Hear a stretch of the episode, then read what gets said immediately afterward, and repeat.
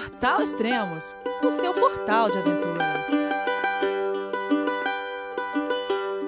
Na nossa casa, amor perfeito é mato, e o teto estrelado também tem luar.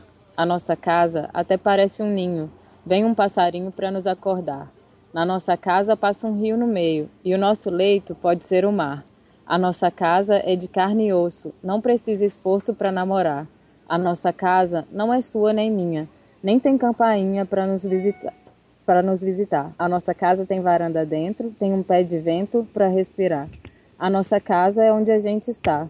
A nossa casa é em todo lugar. A nossa casa é de, Arna- de Arnaldo Antunes. Bom dia, boa tarde, boa noite. Bem-vindo a Extremos, o seu podcast de aventura. Vocês viram que hoje começou até diferente o podcast, hein? A Ada toda empolgada, lendo, lendo a música do Arnaldo Antunes. Ô, Ada, é... explica pra gente o que, a que, que se refere essa música. Oi, Elias. Boa Oi, noite. Boa noite. Não, então, essa, essa música eu coloquei em referência a uma foto que eu tirei da... que eu tava, assim, com a barraca, dormi numa casa de, uma, numa casa de árvore, assim. Uhum. E é mais ou menos isso, que viajando, a casa da gente é cada dia um lugar, mas também é em todo lugar, né? A gente, a gente cria um, uma rotina de, de viagem, de cada dia um lugar diferente, e, e é assim a vida de cicloviajante. Cada dia um lugar diferente, mas, mas com sentimento de casa. Ah, mais legal. Ou menos isso. Legal, e falando em casa, onde você está nesse momento? Então, eu estou numa cidade que chama Ayampe, no Equador, no litoral do Equador. Finalmente, calor, sol, sem blusa laranja. E na, com uns amigos que eu conheci viajando também, uns amigos que eu conheci na estrada no Peru. E eles pararam aqui para... Eles estão viajando de carro e pararam nessa cidade para trabalhar um tempo, vão ficar até fevereiro. E aí eu tô aqui visitando eles.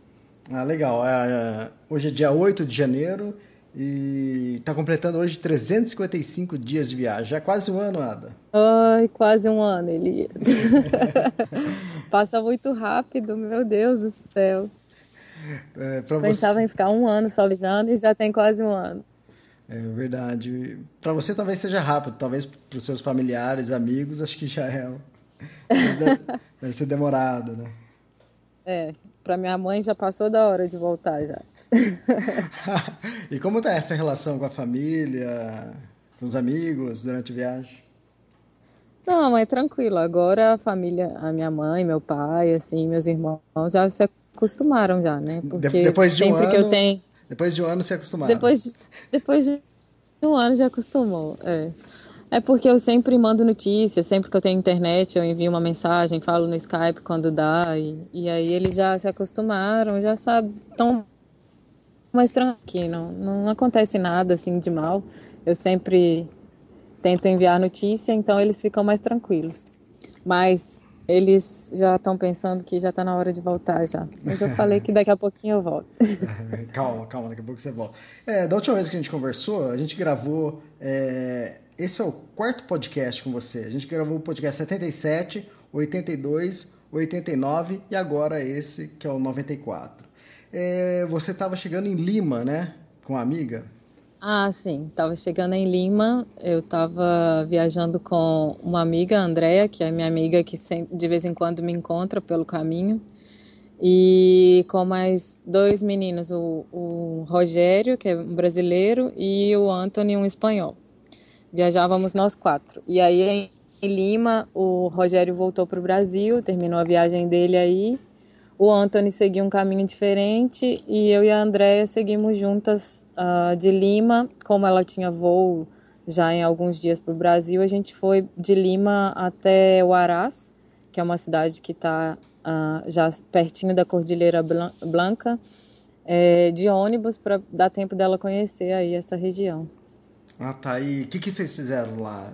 Vocês fizeram, acho que o Circuito Huascarán, é isso? Então, essa parte do, do Peru foi uma parte, assim, que realmente eu fiquei apaixonada, assim. Até uhum. arrependi de não ficar mais tempo. E a gente chegou e conheceu a cidade de Huaraz, e aí perto, porque o Parque Nacional Huascarán, ele é muito grande, uhum. abrange várias cidades, assim. E a gente, em Huaraz, a gente conheceu um, um glaciar, Glaciar Pastoruri, é um glaciar que já está já tá se, se desfazendo já, de, devido às alterações climáticas e tudo. Mas para mim foi uma experiência também muito bonita, porque eu nunca, eu não conhecia um glaciar até hoje. Foi a primeira vez que eu vi e assim foi uma coisa muito linda assim. E depois de de Huaraz, a gente foi para Caraz e a gente foi para o Parque Nacional mesmo. E aí a gente dormiu dentro do parque uns dias e daí a gente conheceu umas lagunas. Uhum. E uma das lagunas mais bonitas que tem no parque, que é a Laguna sessenta e nove, que é uma laguna, assim, linda, linda, linda, linda. Foi uma experiência maravilhosa, assim, eu voltei de novo apaixonada, assim, eu, eu brigava com essa questão das montanhas, de ter que subir muito, mas de verdade, é, assim, vale a pena o esforço, porque os lugares maravilhosos, assim, esse parque é um lugar que com certeza eu quero voltar para conhecer mais, porque eu conheci assim um pedacinho de nada, é muito grande e tem muito mais para conhecer. Para quem gosta de trekking, de montanha, assim, tem muita coisa para fazer. Então, muita coisa. É, é muito famoso esse esse parque. A gente até brinca de falar que é o mini Himalaia, né? Então, para quem tipo assim não quer gastar muito, quer conhecer, ter os mesmos prazeres do Himalaia, é, para fazer o Huascarán é perfeito. É verdade, eu conheci, a, a gente ficou na casa de uns meninos que é, são guias de montanha e, e eles falaram que é gente de, do mundo inteiro, assim, que vai uhum. para para fazer, é, para subir essas montanhas que tem aí. Aí tem a montanha, a, a montanha mais alta do Peru também tá aí, que é o Ascarán, e também, né, é bem difícil, assim, eles dizem que é bem difícil de chegar até o topo, e realmente é um parque que é bem visitado, assim, muito conhecido. É um dos lugares de verdade do Peru, eu fiquei apaixonada, assim, um dos lugares mais bonitos do Peru, valeu muito a pena conhecer. Ah, legal, certamente. Só pra gente voltar um pouquinho é, pra Casa da Árvore, eu não sei se é exatamente Casa da Árvore, sobre aquele balanço, que a gente vai até usar a foto como abertura do podcast. Ah, sim, é no mesmo lugar que tem um balanço. Ah, tá. E, mas a gente vê a foto, parece que você está no, no abismo. Explica sobre essa é... foto.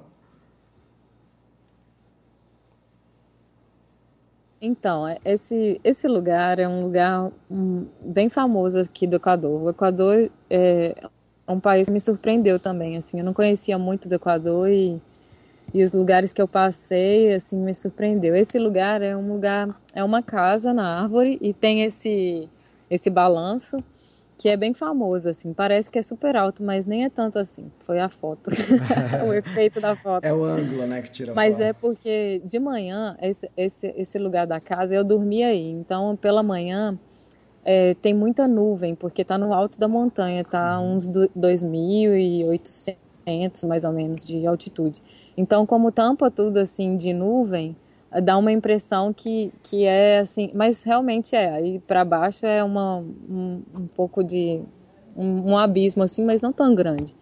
E do lado, que não dá para ver por causa das nuvens, aí bem atrás tem um vulcão, é, um vulcão que está até ativo, que uhum. eu não sei o nome agora, fugiu. Uhum. Mas enfim, é bem bonito assim, o lugar, e uhum. bem tranquilo, mas também muito turístico, então para mim foi bom porque eu dormia aí, então de manhã eu acordei, porque quando você chega aí tá cheio de gente, é uma uhum. fila para para subir nesse balancinho, e aí como eu dormi de manhã eu tinha ele todo para mim, assim, eu fiquei aí, sei lá, quase uma hora uhum. uh, balançando e tirando foto e tal, mas é um lugar bem bonito, assim, tranquilo, foi uma noite bem, bem interessante, bem diferente. Ah, legal. Sonho de criança. Sim, a Casa da Árvore, o balanço, parece é coisa de outro mundo. Sim. Legal. É. Teve a tirolesa também, é isso? Teve a tirolesa. Então, esse, nesse mesmo lugar, nessa mesma cidade, que chama Banhos, é uma cidade bem interessante, assim, que é, é meio montanha, assim, meio selva, e tem um monte de cachoeira, um monte de lugar, assim, lindo. E eles têm bastante esporte de aventura, assim, então tem tirolesa, rafting, um monte de coisa. E aí a tirolesa, ela vai de uma montanha até a outra, atravessa, assim, de um lado ao outro, e tem um rio, assim, no meio. E o negócio é alto pra caramba, eu pensei que eu não ia dar, ter coragem, não. Mas estava com os amigos e falei, não, vou encarar, vou encarar. E foi bem legal, foi uma experiência bem interessante também. Eu morro de medo de altura e dessa vez até que foi mais tranquilo. Ah, legal. E depois daí vocês foram pro Chimborazo, é isso? Então, eu, eu ah, mais ou menos só para explicar, eu, o caminho que eu escolhi fazer do Equador, eu entrei pela parte do Oriente, que o Equador ele tem mais ou menos três caminhos bem definidos, que é o Oriente, que é a parte da selva, depois a parte dos Andes e, e o litoral. Então eu entrei pelo Oriente e depois eu fui já para a parte dos Andes.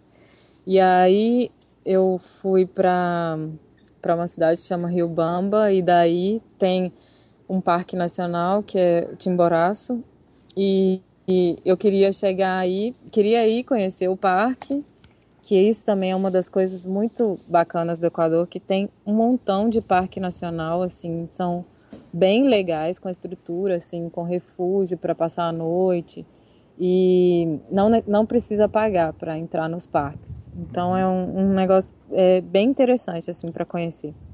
E aí eu queria ir para esse Chimborazo e, e era perto da cidade que eu estava ficando, só cinquenta quilômetros, mais cinquenta quilômetros de subida, porque uhum. o parque está... Assim, o primeiro refúgio, que é onde você pode chegar de carro, ou no meu caso de bicicleta, está a quatro mil e oitocentos metros. E na cidade a gente estava a dois mil e setecentos e algo. Ou seja, em cinquenta quilômetros tinha um desnível aí de mais de dois mil, uhum. de pura subida. Mas aí tinha um, um menino nessa mesma casa que eu estava, de bicicleta também, e ele animou De, de ir, aí fomos nós dois, subimos um dia inteiro só subindo, subindo, subindo, mas também uma experiência linda, assim, dormimos aí no, aos pés do, do vulcão e no outro dia ainda subimos um pouco mais, que aí um, tem uma trilha que você pode subir sem guia e chega a cinco, mais de cinco mil e cem, e daí a gente voltou tudo para a cidade. Aí é uma descida linda, maravilhosa, cinquenta quilômetros descendo. Ah, legal. O Chimborazo, um extrato vulcão, ele tem seis mil duzentos e sessenta e oito metros. Vocês chegaram Sim. a cinco mil e cem, né? cinco mil e cem. Nossa. Que... Mas deu, deu vontade de subir. Tinha muita gente é, com guia, claro, com uhum. equipamento e tudo, subindo. E... de verdade, conhecendo esses parques, me dá cada vez mais vontade, assim, de, de experimentar isso também, de, de montanhismo, que é algo que eu não, não tenho muita experiência, mas uhum. que eu quero, quero fazer também. Ah, legal. Você que, que mora numa cidade que aqui no Brasil a gente costuma a dizer que é uma cidade até relativamente em alta, né, que é mais ou menos mil metros, Brasília, né? Sim. Agora você está encontrando aí... quatro mil e oitocentos, cinco mil metros. É, e depois eu fui pesquisar as montanhas, acho que, acho que a mais alta do Brasil não tem três mil, é, né? É, três mil e pouquinho. Que é, é Pico da... Qual que é? Pico da, da Neblina. Da Neblina, é. Isso. Acho que é isso. Então, não tem três mil, e aí aqui a gente pedala três mil, assim, fácil. Mas é... Realmente, é muito diferente. Isso, o Pico da Neblina tem dois mil novecentos e noventa e quatro metros, então, só para você ter uma noção, você, você, chegou, você chegou a cinco mil e cem metros aí.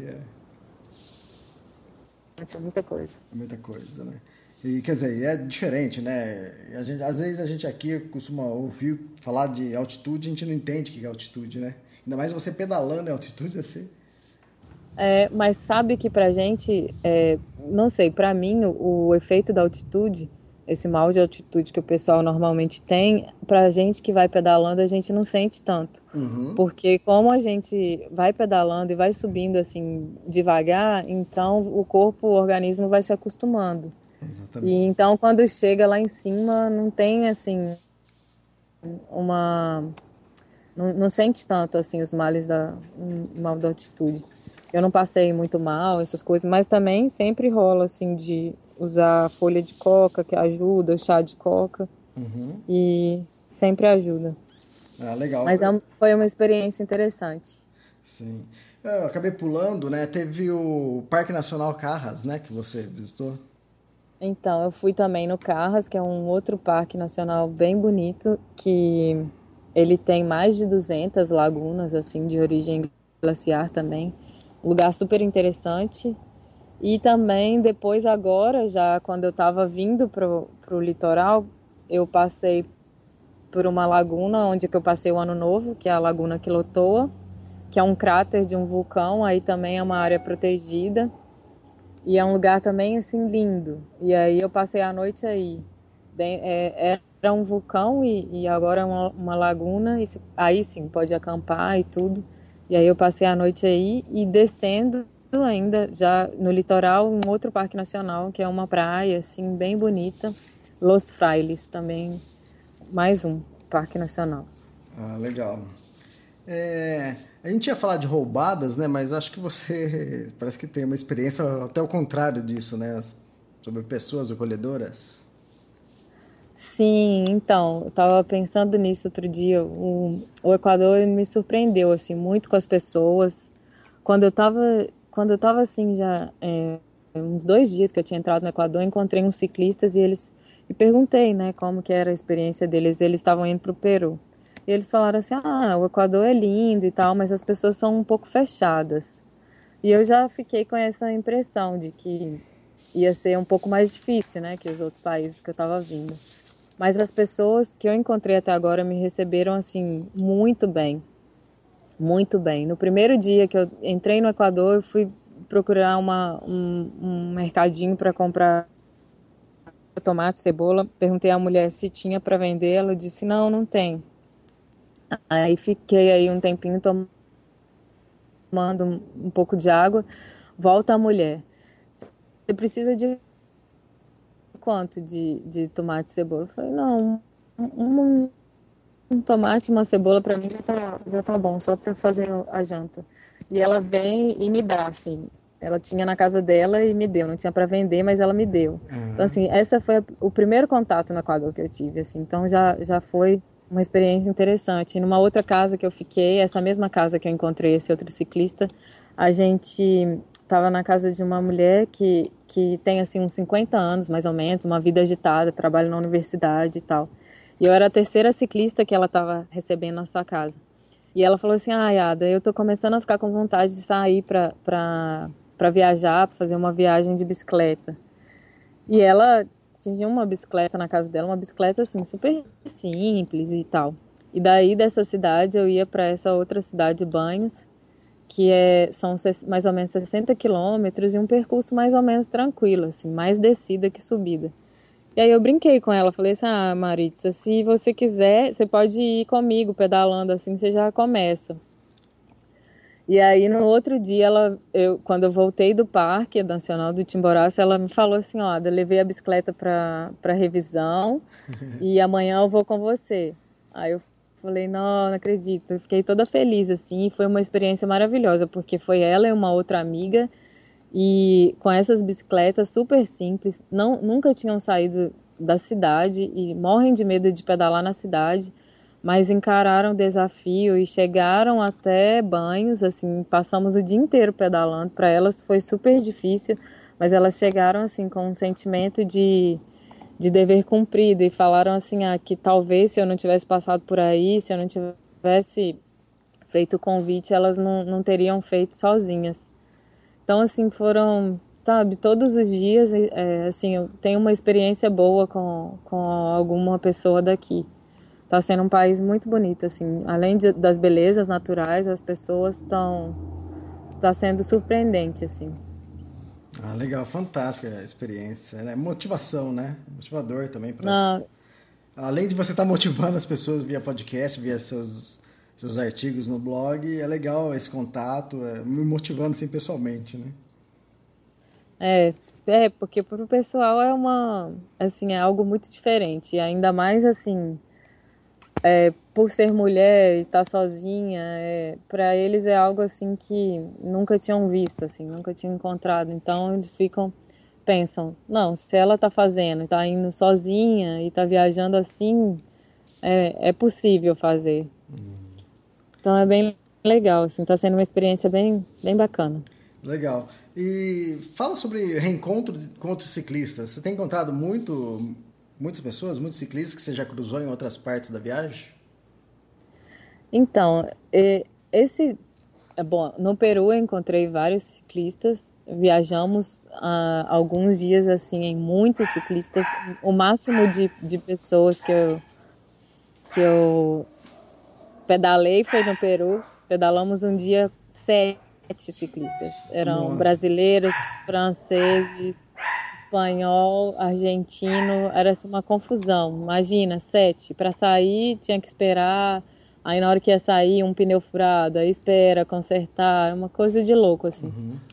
E, e então eu encontrei com esses, com, com bastante gente, assim. Encontrei com alguns brasileiros também, que estão via, viajando de bicicleta também. Encontrei o, no Peru o André Fatini, que tem o, a, a página dele é Planeta Pedal, já está viajando há mais de dois anos de bicicleta, saiu do Alasca. E aqui no Equador encontrei com Rafael Parra, do ciclotrip Jurema. E encontrei no Equador, de verdade, até hoje eu já encontrei, é, eu estava fazendo as contas, foram doze ciclistas que eu encontrei. Fantástico. Mas todos fazendo o caminho contrário. Eu tô, agora eu já estou pedalando sozinha, né? E não encontrei nenhum seguindo o mesmo caminho que eu, mas todos assim, seguindo para o sul. Parece que você Mas tá é na... uma experiência boa também. Parece que tá na contramão. Não, é exatamente isso. E eu, presta atenção, eu tava, eu tô indo pro, na verdade eu tô indo para Colômbia, né? Uhum. Mas é, essa parte da viagem eu, eu fiz uma volta meio louca assim, porque eu fui nessa Laguna Quilotoa e cheguei no litoral e como eu ia encontrar esses amigos, eu, tô, eu desci um pouco, uhum. fui para sul. E no momento que eu estou indo para sul, eu encontro dois ciclistas indo para norte, que é justo o meu caminho. Quando eu encontro alguém indo para o norte, eu estou indo para o sul. Eu falei, ah, não acredito. Mas é sempre uma experiência boa, a gente conversa dos caminhos e aí, por exemplo, nesse caso eu, eu peço informação do caminho que eu vou passar e muita, dou indicação às vezes de pessoas do caminho. E eu a mesma coisa, das pessoas que eu conheço no caminho, que eu posso, que pode ajudar. Então é sempre uma experiência muito boa, assim. E eu fico de verdade muito feliz de ver que tem muita gente viajando e, e de bicicleta. Esse meu último encontro foi bem especial. Faz dois dias eu encontrei um senhor de sessenta anos ah. e ele viaja com uma amiga, uma... Ele é da, da Suécia, eu creio, eu creio, e a menina da Alemanha. vinte e quatro anos e viajam os dois assim, assim, uma simplicidade, sabe? Foi uma experiência bem bacana, assim, a gente ficou na mesma cidade, dormimos na mesma cidade e foi bem interessante, assim, então fico muito feliz de encontrar gente viajando de bicicleta. Tomara que eu encontre mais gente e quem sabe seguindo o mesmo caminho. Ah, legal. Sobre um exemplo de coragem em dois mil e quinze. Sabe aqueles sonhos quase impossíveis de realizar? Seja por qual motivo for, mas que praticamente concretizamos quando alguém próximo faz acontecer. Seja um filho, um irmão, um amigo, um colega e até mesmo um desconhecido. Lemos e ouvimos em podcasts as suas experiências, suas emoções e nos sentimos parte, sentimos que pode ser possível, se realmente quisermos. E quem está proporcionando tudo isso é uma chica valiente, que resolveu se aventurar sozinha em uma viagem de bicicleta pela América do Sul. Ela se chama Ada, minha colega que ia e vinha de bicicleta para o trabalho. E aí, Ada? Quem escreveu oh, isso? Ai, que bonito! Foi a Sandríssima! Sim, uma colega de trabalho. Não, eu fico muito feliz com esses depoimentos, assim, principalmente porque quando eu saí, eu, eu também me... Eu buscava, assim, exemplos de pessoas que, que faziam viagens assim. A Carol foi um grande exemplo, e quando eu vi que ela tinha saído sozinha, eu fiquei toda feliz e vi que eu podia sair também, sabe? Então eu fiquei, eu fico feliz assim de de alguma forma tá podendo, não sei, ajudar, motivar algumas pessoas que de repente têm um sonho e não, por algum motivo não podem sair, e acompanha. Que bonita mensagem. Legal, essa foi a participação. Essa, essa da... eu não sabia, né? Essa era surpresa. É. Foi a participação da minha noiva, Adriana. E... Mas, mas bem legal, adorei também a mensagem. E é isso, né? Acho que serve exatamente para isso, né? Nossas experiências para motivar outras pessoas, né? É, de verdade. É, a, a viagem, assim, tá sendo a melhor experiência da minha vida. Eu, todos os dias... É, enche o coração, assim, de gratidão pelas pessoas, pelas experiências. É algo, assim, que dinheiro nenhum paga. A gente vive uma vida bem... e dá valor a coisas que, de repente, no dia a dia a gente não, não, não costuma dar valor, sabe? Uhum. Um, um vidro de água, assim, potável, num calor escaldante. Coisas muito simples, assim, passam a ter um valor tremendo, assim. Então, a viagem está me ensinando muito, está sendo uma experiência muito linda, assim, que eu não vou esquecer nunca. De verdade, é uma mudança de vida tremenda. Mas eu acho que eu fiz a coisa certa quando eu decidi sair. Ainda que para isso a gente tem que sacrificar a saudade da família, dos amigos e tudo, mas, mas vale a pena. Ah, legal. É, eu já li uma vez que tudo isso que a gente aprende numa viagem, a gente poderia aprender na nossa própria casa, né? Com meditação, com, sei lá, reflexões, né? Mas eu acho que eu sou talvez igual a você. Eu preciso do, do impacto com o diferente, com o novo, ou com a experiência, ou com o sofrimento, para às vezes gerar essas reflexões e enxergar essas coisas que a gente não enxerga no dia a dia. Mais ou menos assim com você? É, com certeza. Eu, na verdade, eu, eu não tenho, nunca, não tive, nunca tive muito medo do, do novo, sabe? Eu gosto do, do desconhecido, assim. Isso para mim não, não me assusta tanto. Eu não, quando a, a vida chega assim numa rotina certinha, todo dia a mesma coisa, eu preciso de algo novo, assim. Tanto que uma das, das decisões de ano novo, há uns dois anos atrás, na minha vida, todo ano novo a gente coloca um monte de decisão, né? Uhum. Ah, esse ano eu vou fazer tal coisa. E eu lembro que em dois mil e treze, eu acho, dois mil e quatorze, a minha decisão foi que a partir daquele ano, em cada ano da minha vida, eu ia fazer uma coisa diferente, uma coisa que eu nunca tinha feito antes, assim. Porque você se arriscar para algo novo traz, assim, uma energia nova para sua vida, traz sangue novo. Então, naquele ano eu comecei a fazer aula de circo. É uma coisa, assim, que eu nunca tinha pensado em fazer, e foi algo, assim, que eu me descobri, descobri o meu corpo com novas possibilidades, e tinha o medo das, da altura, o medo de não conseguir fazer as coisas, o medo de estar ali no meio de um monte de gente muito mais jovem que eu. Então, assim, mas foi uma experiência de vida tremenda. E esse ano a viagem. E, assim, para cada ano da minha vida eu quero algo novo, algo que me motive de verdade a, a viver de uma maneira diferente e, e viver melhor, assim. Ah, legal. Acho eu que acho uma... que é isso.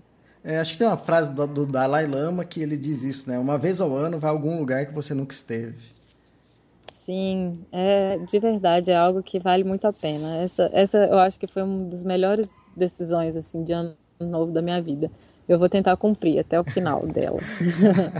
Legal, ótimo. Ada, obrigado por mais um podcast. Esse foi o quarto. Oh, do, obrigada, Elias. Da sua viagem, que é uma pedalada pela América. E com certeza daqui a um mês, mais ou menos, a gente volta a se falar. E um mês você Sim. vai estar no Equador ainda ou já vai estar chegando na Colômbia? Então, eu não sei, né? Não, de, tô gostando tanto do Equador, eu não sei, mas eu acho que eu já vou estar na, na, na Colômbia, vamos ver. Ah, legal. E tem prazo já para terminar a sua viagem?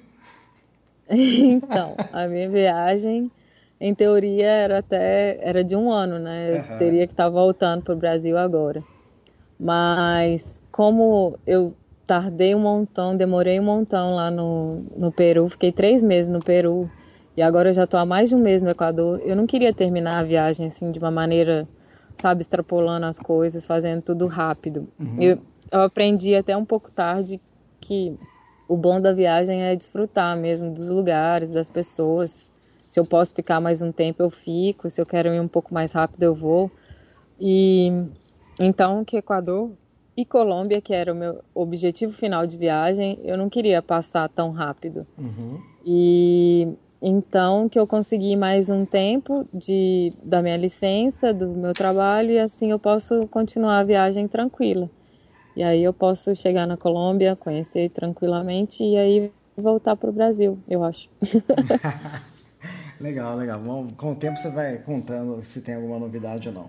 Mas legal, Ada. Boa continuação aí de viagem. Sim. E a gente volta a se falar em breve, então. Tá, obrigada, Elias. Ótimo ano para você e obrigada de novo. Até mais, obrigado. Tchau, tchau. Até, tchau.